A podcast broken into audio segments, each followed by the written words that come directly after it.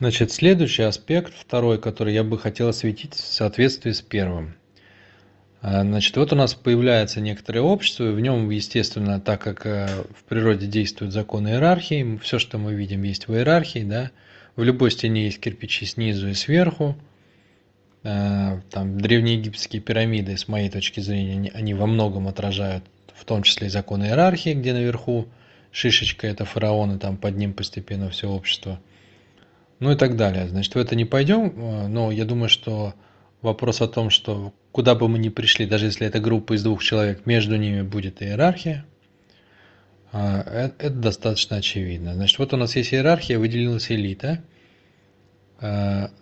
Элита как бы как орган порядка, получается, что да, орган порядка, который будет упорядочивать хаос. Соответственно, возникает вопрос, как эта система будет расти. Вопрос одинаковый, что для индивидуального человека – который выходит в жизнь, и ему как-то надо прокладывать в ней свой путь. А что для, соответственно, для группы людей, там, для народа? А, вопрос одинаковый. Как мы будем расти? Соответственно, тут как бы ну, это, это взаимовлияющее явление. То есть и, и у элиты этот вопрос встает остро с одной стороны, а с другой стороны элита и появилась тоже э, как часть ответа на этот вопрос. Да? То есть обществу, чтобы выжить, нужны какие-то отдельные люди, которые будут отвечать за это выживание. Ну а как без них? Вот, как э, клеточки в теле, грубо говоря, договорились и выделили в отдельный орган э, клеточки управления, да, и получился у человека ум в конечном итоге ну, там у него сложная структура, но тем не менее, так, так можно посмотреть на это, да, что сложное тело выделило э, функцию управления в отдельную. То же самое произошло и в обществе. Вот, поэтому, э, как бы, если мы берем чисто хаос, то есть каждый человек, например, в обществе может делать, что хочет, то, естественно, у многих людей там э, возникает импульс разжиться за счет остальных, да, и это подвергает опасности всю стаю, весь социум. И возникает некая, некоторая структура, ее на раннем этапе не называли государством, но тем не менее, некоторая структура управления, которая как бы призывает отказаться от части свобод в обмен на право не быть, уби... не, не быть убитым. Вот. И вот с этого, собственно, возникает разделение на то, кто упорядочивает жизнь общества – и, собственно, само общество. Да? Там, с 15 века мы Макиавелли, э, по-моему, с 15 я не помню, когда там был Макиавелли, может, это начало 16 э, ну, где-то так, короче, да, то есть тут я хочу какой аспект подчеркнуть, что государство это достаточно новая структура, то есть его, как принято считать, например, люди там по умолчанию, там, говоришь про Древнюю Грецию, э, все представляют ну не все, конечно, но многие представляют, что там было государство. Государства не было.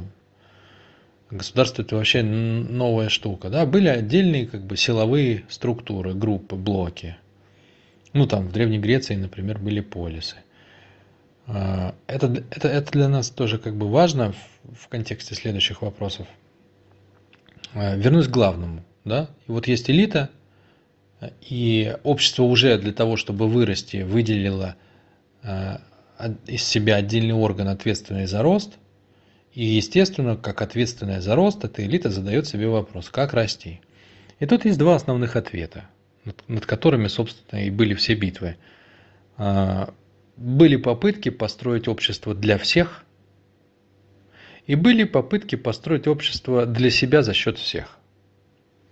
Вот, собственно, как бы а, две основ, два основных направления. То есть есть общество, общество, где общее выше частного, и где мы все работаем на общее благо, отказываемся от части своих прав и свобод, берем на себя обязанности, в том числе это делает и элита, и она рассматривает себя как часть общества и работает на его благо.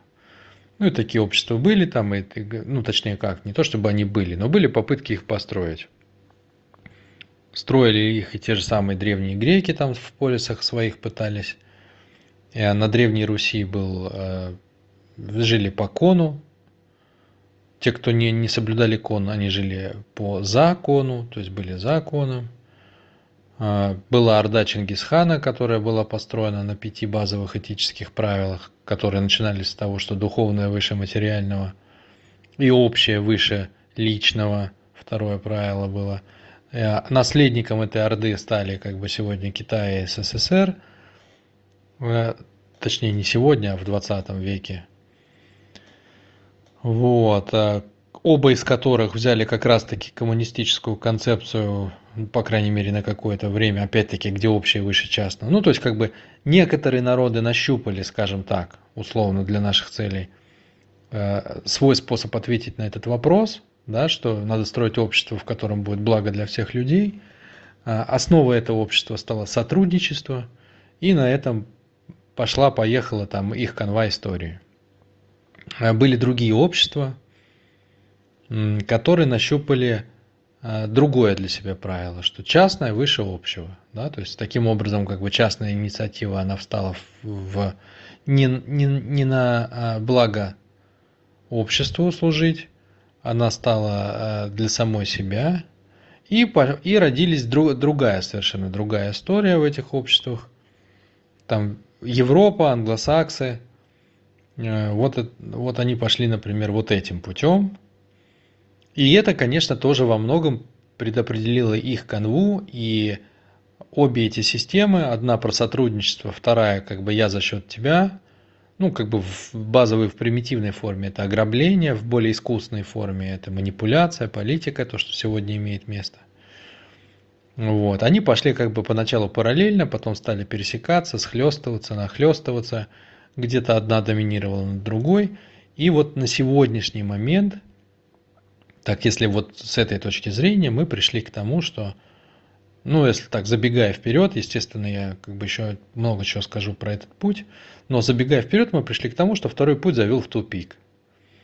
То есть а, а, там, где частное ставит выше общего, или часть выше целого, да, то как бы на уровне философии, естественно, это очевидно, что это проигрышная концепция – но а, на ее фактическое тестирование ушла вот вся человеческая история до сегодняшнего момента.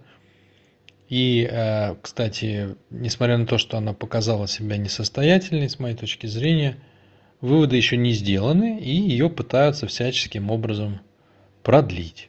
продлить. И, собственно, с выходом на новый уровень этого продления я связываю то, что происходит сегодня. Но я сейчас откачусь обратно и э, в следующем аудио расскажу, как искали ответы.